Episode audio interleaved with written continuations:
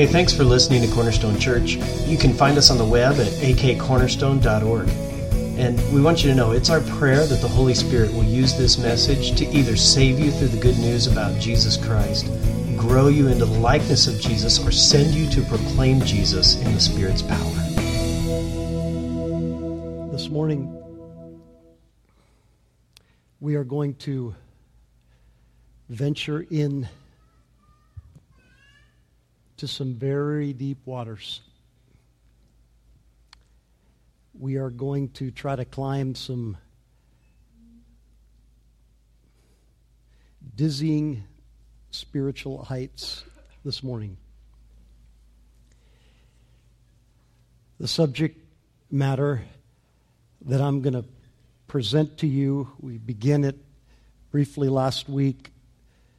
We're going to get wade right out into the depths uh, this morning and in the weeks to come.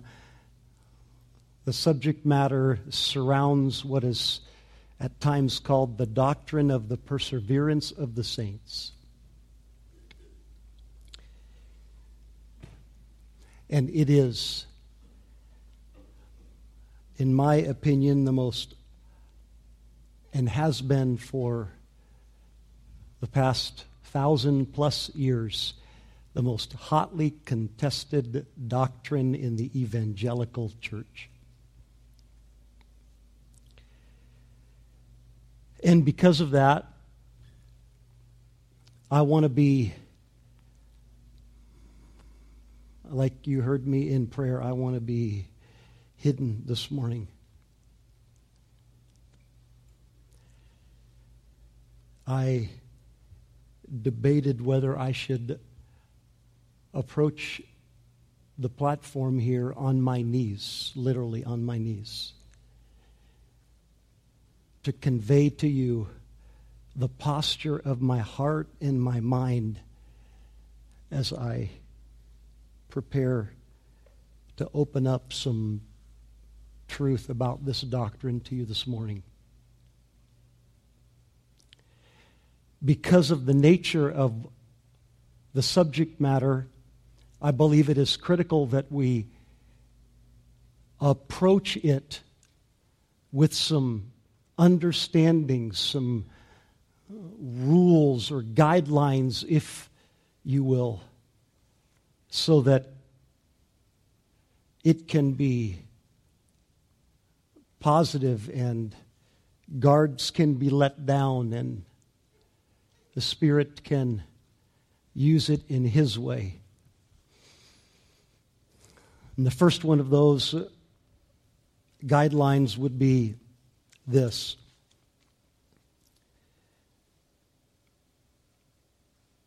We must not approach this subject in a spirit of controversy. To do so, I believe, just flies in the face of the very essence of the doctrine itself.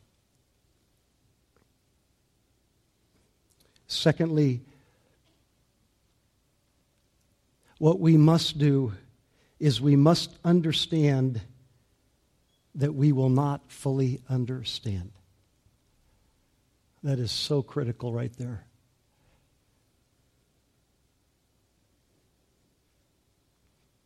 If we approach this doctrine, a doctrine that includes the election of God, his choice to select and save, the predestination of God, his predetermination of destiny the effectual call of God. God calling a person in the midst of their deadness in sin and so revealing the truth of Christ and His grace that it becomes effectual to accomplish the call for which it was sent.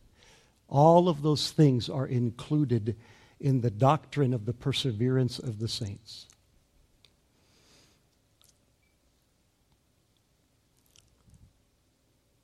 So we must approach it with an understanding of what we are dealing with here is the very mind of God.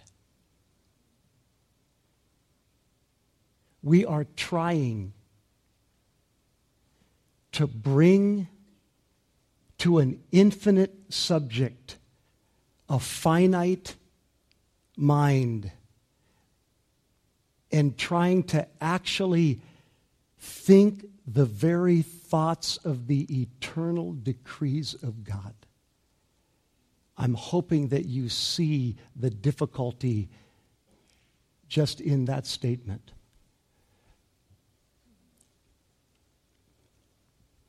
If we come to the subject and we have decided ahead of time in our mind that if we can't understand it, we will not believe it, then you're going to be doomed to failure. God cannot be hemmed in.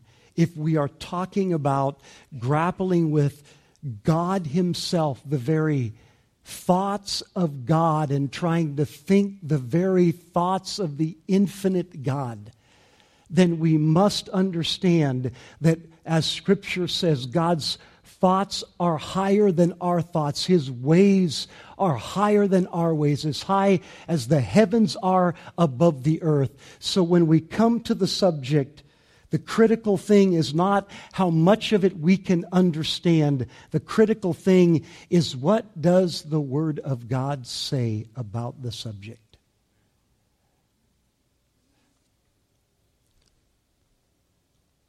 So do not allow your belief to stop you at the boundary of your comprehension. You hear that? Don't let your belief stop you at the boundary of your comprehension. God is bigger. His ways are higher. His thoughts are deeper.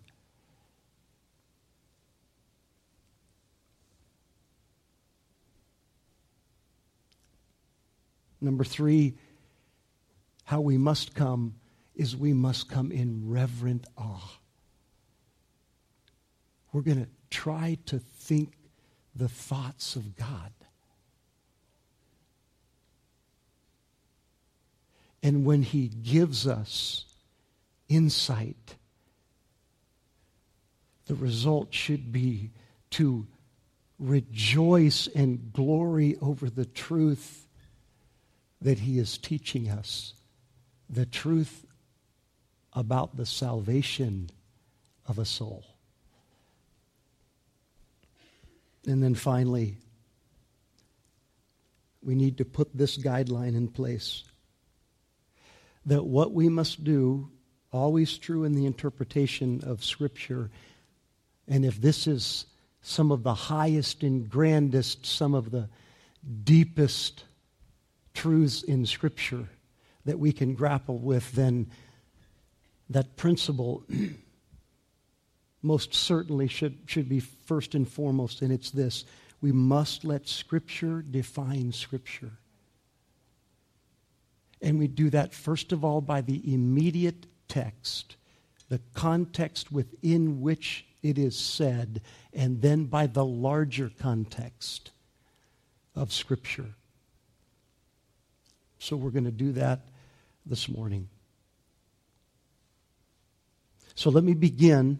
I'm going to read Romans chapter 8, 28, 29, and 30. Last Sunday, we walked through verse 28 of Romans 8. I'm going to read that as a reminder and a setup for verse 29 and 30.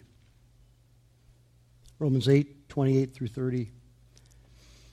Paul writes, And we know that for those who love God, all things work together for good, for those who are called according to his purpose.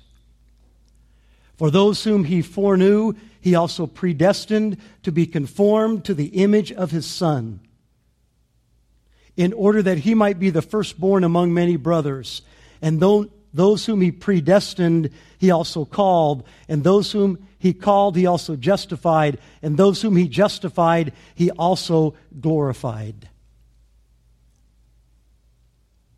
So I believe the way that we need to approach this is keeping the context in view and the pretext for Romans 8, 29 and 30 is the last statement of Romans chapter 8, verse 28, where Paul writes, For those who are called according to his purpose. He's writing there about those who are saved, those whom God will save, who are called according to the purpose of God, God's purpose in saving an individual. And then what he does in verses 29 and 30 is he expounds upon that statement. What he is going to do in verses 29 and 30 is that he is going to show us what the purposes of God are in the salvation process. He's going to let us into the mind of God related to the salvation of a soul.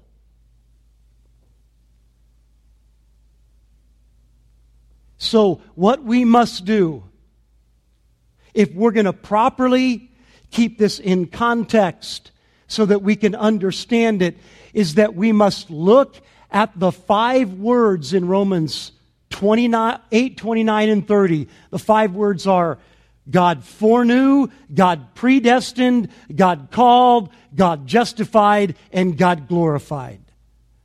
We must look at those five words based upon the understanding that they are the purposes of God in respect to salvation. That's the pretext. That's what sets up the text. That's the reason that Paul is going to explain what he says in 29 and 30 because he has just pointed to the purposes of God in salvation. So here comes the expansion on what those are.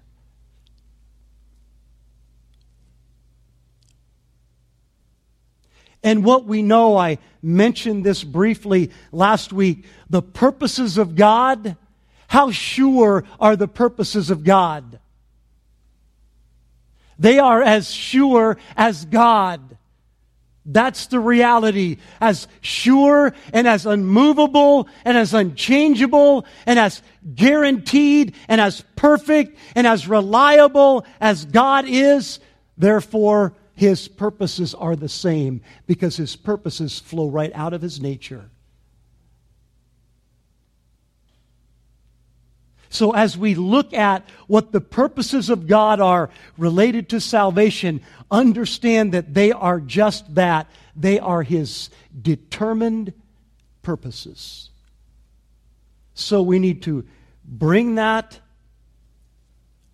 to the table as we begin to look at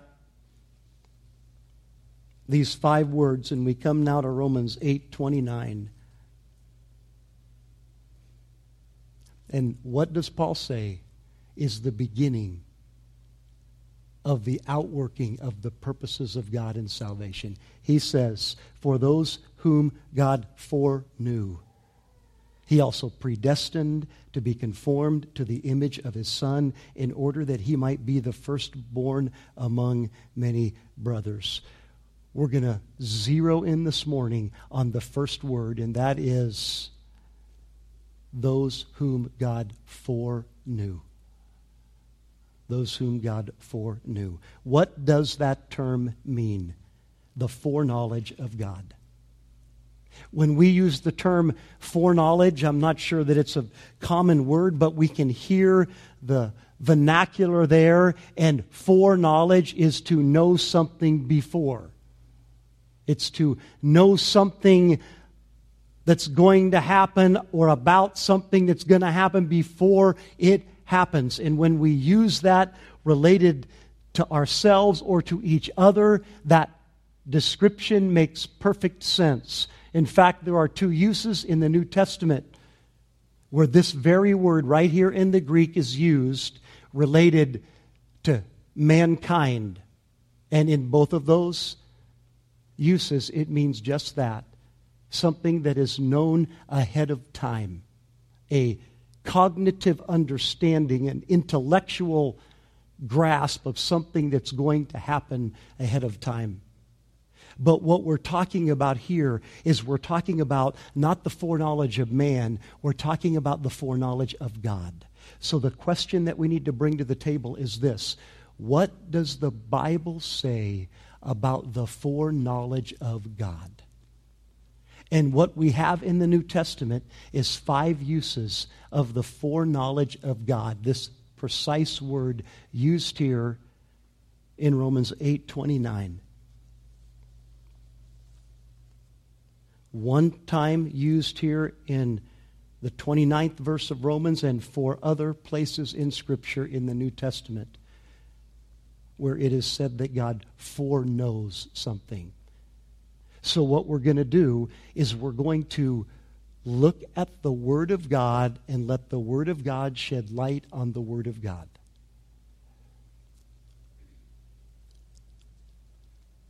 What is commonly understood about the doctrine of the foreknowledge of God by many is this it is simply, as I was referring to mankind, it is simply omniscience.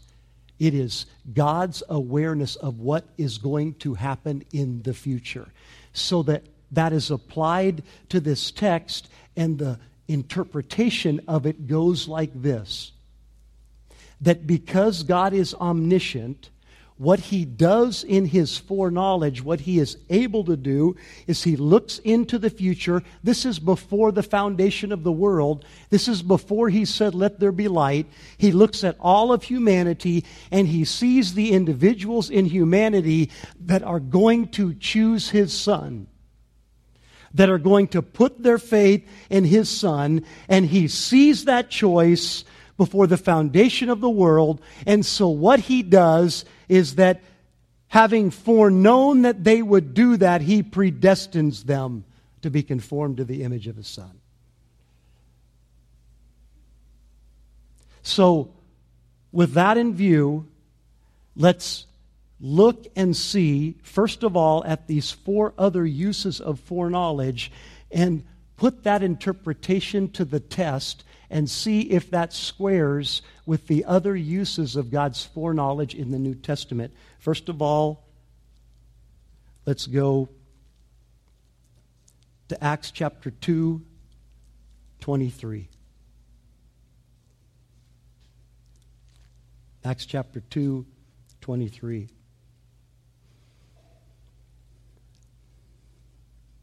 If you have your Bibles, I encourage you to be looking up these verses. Here is Peter preaching on the day of Pentecost to a large group of people. This is the group of people, many of whom had been a part of what happened in Jerusalem there with the crucifixion of Jesus, who had been a part of the crowd that cried out, Crucify him, who had put the pressure on Pontius Pilate and the Romans so that they could secure his death. And so what Peter preaches in Acts 2:32 is he is preaching about the Lord Jesus Christ and he says this in the 23rd verse, this Jesus delivered up according to the definite plan and foreknowledge of God, you crucified and killed by the hands of lawless men. So let's apply that understanding to see if that is the kind of foreknowledge being referred to here. Is Peter saying that what God did is that God looked into the future from before creation began and he saw what would happen. He saw that his son would come born of a virgin, would live a perfect life, and that there would be wicked men who would hate him and they would hatefully grab him, punish him, nail him to a tree, and crucify him unto death. That would be an understanding of God's omniscient knowledge, his precognition of what was going to happen to his son. Is that what Peter is saying here? It cannot be. In my view, it cannot be what Peter is saying because look at it again. This Jesus delivered up according to the definite plan and foreknowledge of God. The point Peter is making here, he says at the end of the verse, listen, you called for his crucifixion. You pushed Pilate into a corner so that he eventually caved and sentenced Christ to brutal flogging and death. But I want you to know something. It wasn't your hands that accomplished it. It was actually the definite plan and foreknowledge of God that brought it about. God the Father is the one who from eternity past determined, definitely planned, purposed, made a choice. That's foreknowledge, made the choice that what he was going to do is send his son, Jesus Christ, to earth for the very express purpose of living a sinless life, taking on humanity's sin, and then willingly accomplishing his own death. That's why it says in Isaiah that it was the Father's will who that crushed the Son.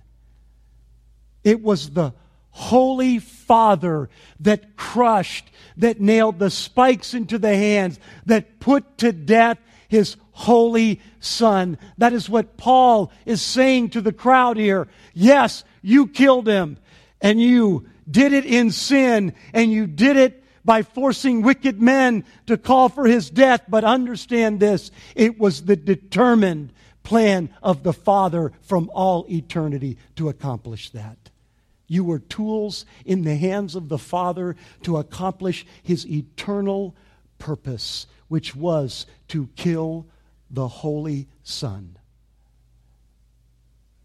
So, foreknowledge here is not God just seeing what somebody else was going to do, what wicked men were going to do. The whole thrust of what Paul is saying here is God made a choice God made a decision ere the world began, ere sin was committed, that his son was going to be the lamb. This is the work of God. This is the decision of God. This is the determined action of God. A choice he made, not a reaction to the choices that man made. God is the actor. Next verse, Romans 11, 1 and 2. Here, what Paul is doing in this chapter is that he is defending the doctrine of election that we are working through here. He spends chapter 9, chapter 10, and chapter 11 defending that doctrine. He comes to chapter 11 talking about the Jews talking about Jews who had rebelled, talking about God's choice of the Jews and how did that choice work itself out if God chose them by his foreknowledge from before the foundation of the world. How does that work itself out? And Paul asks the question in Romans 11, 1. I ask then, has God rejected his people? You see what Paul is asking here? Have the purposes of God come to naught? If God had chosen a people, the Jews, his select, unique people, and decided to set his love upon them, has God rejected them? And then what Paul does is amazing. He writes himself into the story to prove his point. By no means, he says, for I myself am an Israelite, a descendant of Abraham, a member of the tribe of Benjamin. God has not rejected his people whom he foreknew, whom he decided upon ahead of time to choose. He says, God didn't reject them. Look, I'm an example. Look at me. He didn't reject me, Paul says. And then think about the reality of who is writing that. If there is ever a Jew that God should have rejected, here's the guy. Here's the murderer. Here's the one that is the number one enemy of the Lord Jesus Christ that is seeking vehemently to stamp out his program and his people. And he is on the way, on the road to Damascus to do that. And the Lord Jesus Christ, crucified, resurrected, ascended into heaven, shows back up. And in the middle of the day, he outshines the sun, blinds Paul, knocks him to the ground, and Paul is so overwhelmed, he knows in that moment that he knows that he knows that he is in the presence of the Almighty God because he says to him, Who are you, Lord? Capital L. He knows it's God. He just doesn't understand this God. Who I thought I knew this God. Who are you? And then Jesus says, I am Jesus. You see, what happened in that moment is that the Lord Jesus Christ stepped into a rebellious, hateful heart at enmity with God, and he flooded that heart with his revelation, his glory, his light. He came to a heart dead in sin. And he called that heart based upon his foreknowledge of Paul, his choice in the past that he was going to elect him, that he was going to choose him and predetermine his destiny and he stepped in and he called Paul. He showed himself to Paul in a glorious moment that wiped away every doubt, that birth loved where there had been enmity. I ask you, I ask you, was that an irresistible moment for Paul? Course it was. What other choice was there? Did he make the choice? Yes. But how could he make the choice? It's because Jesus, in all of his glory, broke through a broken, dead heart in revelation and woke it up so that it could see and make the choice.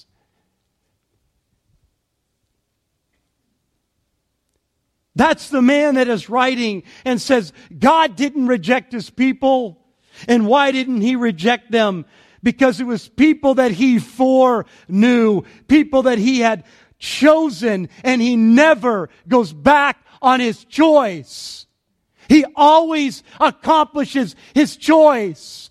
It's his purpose. It's grounded to his eternally determined purposes. The called according to his purpose. So if he's purposed it, he is going to carry it through. It's all about God. This use of foreknowledge is all about God, not about man, not something God sees that man is going to do. And so he makes a decision secondary, passively based upon what man does. No, this is all the work of God.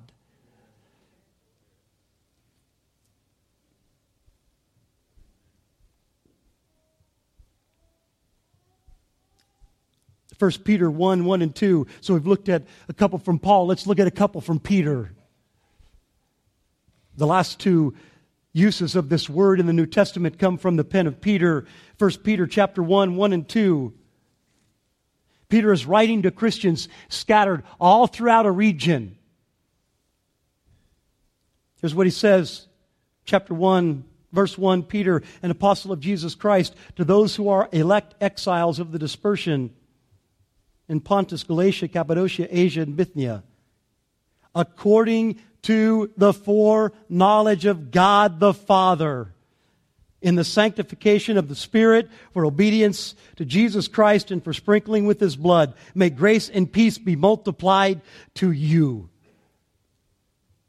He says to these scattered elect, to those who are elect exiles, he says to them, there are certain things that are true of you because you are Christians. And here is one thing that is true of you. God elected you.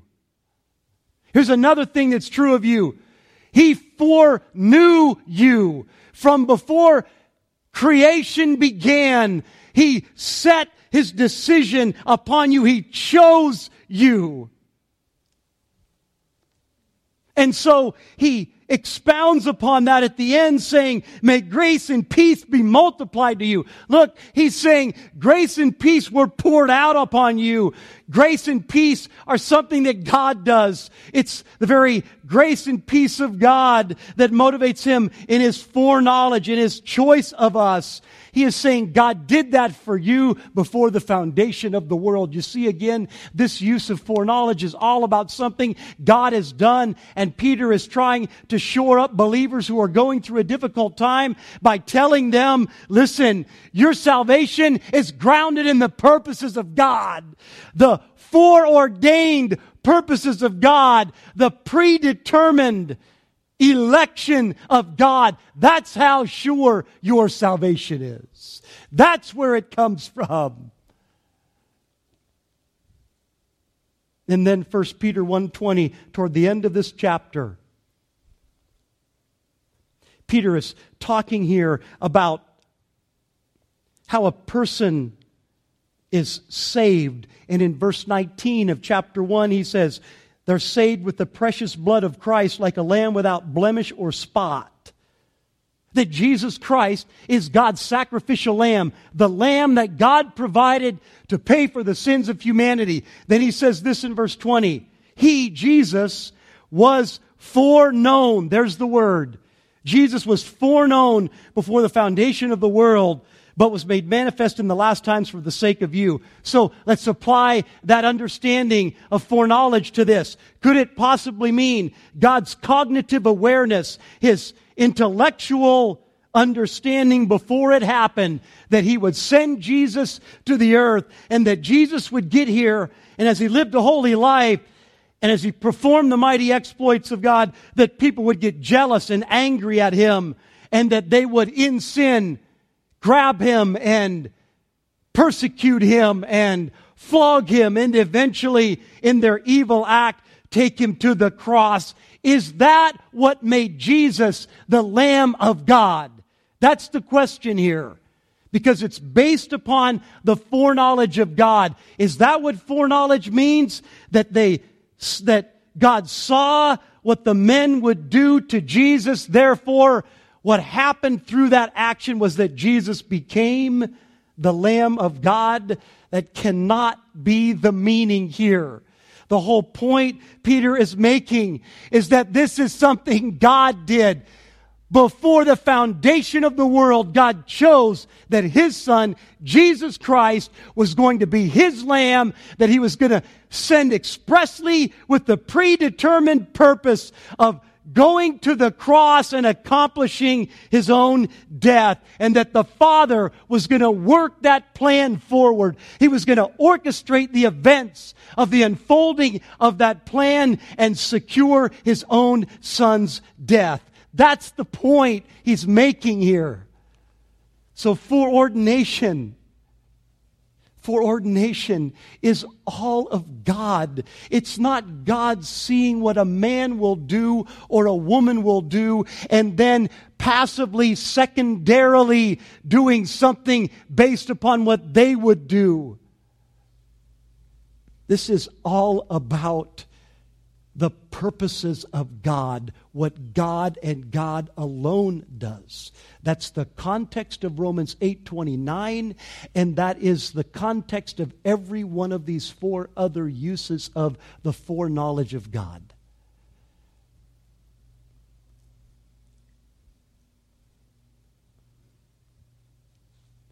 Let's go wider now. Let's broaden the context. to the Old Testament. See, I think this will only just give one verse here. I think this will make sense if you've been a student of the Word at all. Old Testament obviously is not written in the Greek, it's not the same word used here, but the idea of God knowing, foreknowledge, the idea of God knowing. And as you look at the concept of God knowing people in the Old Testament, here's what that knowledge is about it's not about him knowing omnisciently, intellectually, what they are going to do in the future the context in the Old Testament of the knowledge of God is what? It's about relationship. When God says, I know you, he's talking about a relational connection. Let me just give you one of the primary verses in the Old Testament that would refer to that Amos chapter 3, verse 2. This is the prophet Amos. God using the prophet to speak about God knowing the Jews, the chosen people of Israel. And he says through Amos to the Jews, You only have I known of all the families of the earth. Same idea here. The knowledge of God of people. You only have I known of all the families of the earth. Therefore, I will punish you for all your iniquities. You see, God is saying to them, what? Is he saying, you only have I omnisciently known what you would do. We know that can't be true, right? God knows about what everybody is going to do. He doesn't just know about what some are going to do. He knows omnisciently about every action of every person of all time. So why does he say here, you only have I known of all the families of the earth?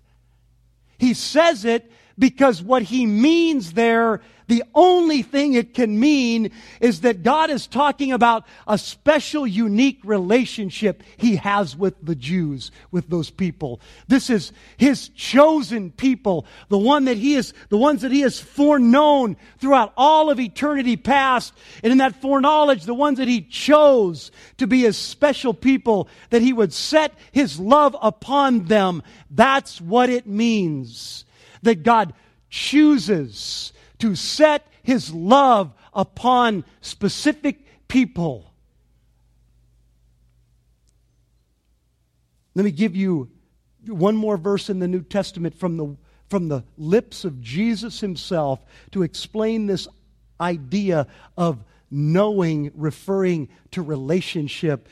Jesus in Matthew chapter 7, verse 23, writing about the great final day of judgment and those who are standing before him that had never accepted him, and he's judging them, and he says, And then I will declare to them, I never knew you. Depart from me, you workers of lawlessness. Could that possibly convey the idea I never had an omniscient understanding of what you were going to do in life? I cannot mean that. He's omniscient. He knows exactly what everybody's going to do all the time. So what the idea of him knowing them means here is that he is saying, I never had a personal relationship with you. I never chose you. You have, I never set my love upon you. My foreknowledge of you, my choice of you was never there. I never knew you.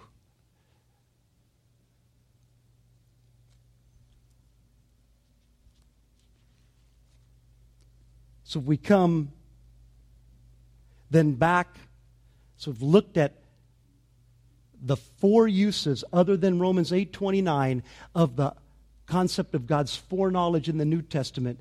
We've looked at the broader understanding of God knowing people in the Old Testament and how that meant a knowledge of a person.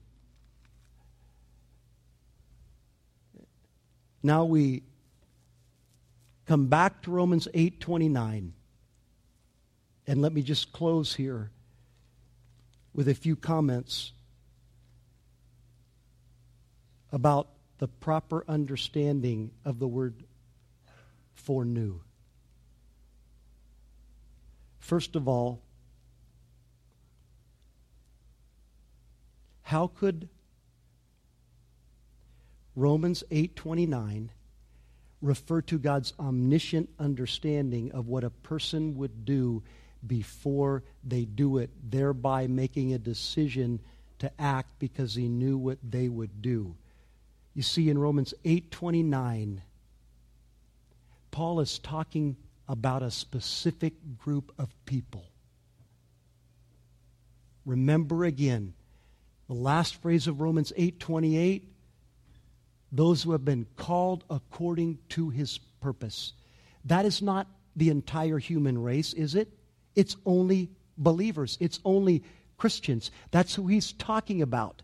Those people that he has specifically called according to his purpose. There's two groups of people on the planet. There's those who have been called according to the purposes of God and those who are, have not. And those that Paul is writing about are those who have been called according to the purposes of God. And what does he say about them? It is those that God foreknew. It is that specific group of people that God foreknew. So how could it mean that God just has omniscient knowledge of what they would do in the future? Because who does he have omniscient knowledge of and what they will do? How many? All people. And yet, right here in Romans 8 29, he is saying specifically, this is only true of those I have called. So it cannot mean, it cannot mean an omniscient understanding of what a person will do because he knows that about every person. Secondly, What is God said to know here? Does he know what a person will do or the person? It's clearly the person.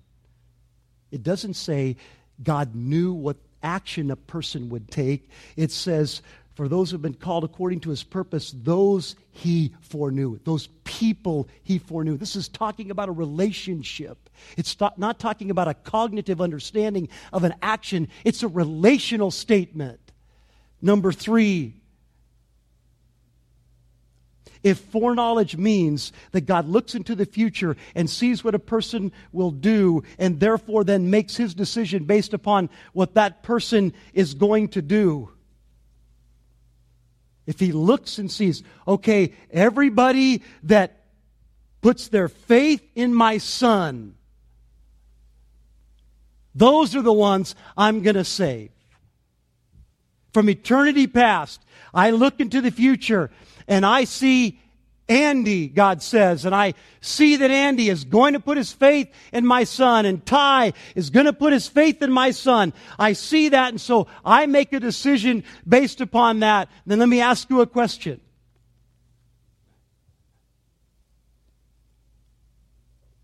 Then where does faith issue from? If it's the faith that God is seeing, where does that faith come from? And the biblical treatment on that is this faith is the gift of God. Faith is the gift of God, for you have been saved by grace through faith, and that is not of yourself. It is the gift of God, so that no one can boast. You see, there is nothing that we can boast about. There is nothing that we can say we merit. There is nothing in us inherently good and there's no action inherently worthy of salvation. I could give you two scriptures off the top of my head that prove that. Number one, there's nothing inherently good in us that merits salvation. Romans chapter 3, verses 20 or 10, no, 10, I think it's 10 and 11. Let me just look it up.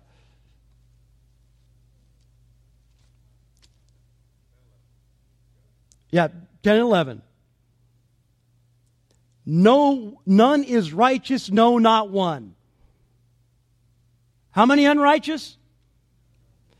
No one understands. No one seeks for God. All have turned aside. Together they have become worthless. No one does good, not even one. You see, there is nothing in any person that is an action that would merit God's salvation. Absolutely nothing can do that. We are depraved. We are sinners. We are at enmity with God.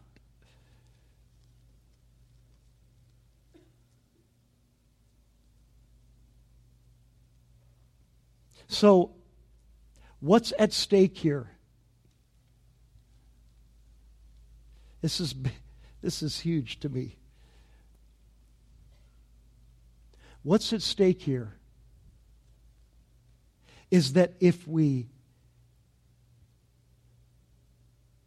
follow the interpretation that what Romans 8:29 is saying is that God in his omniscience looks and sees every human that's going to accept his son and then because they're going to do that because of their action he then acts and moves toward them to save them then what we are doing is we are making the first cause of our salvation us.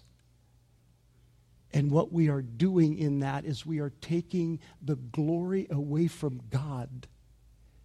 And God is the one who deserves all the glory because grace is free. Grace is unmerited.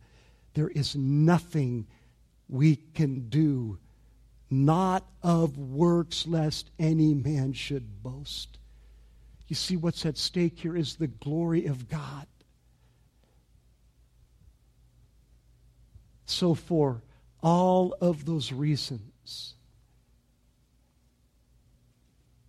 I cannot line up with an understanding that the foreknowledge of God means he simply knows what a person does and secondarily acts upon their first action.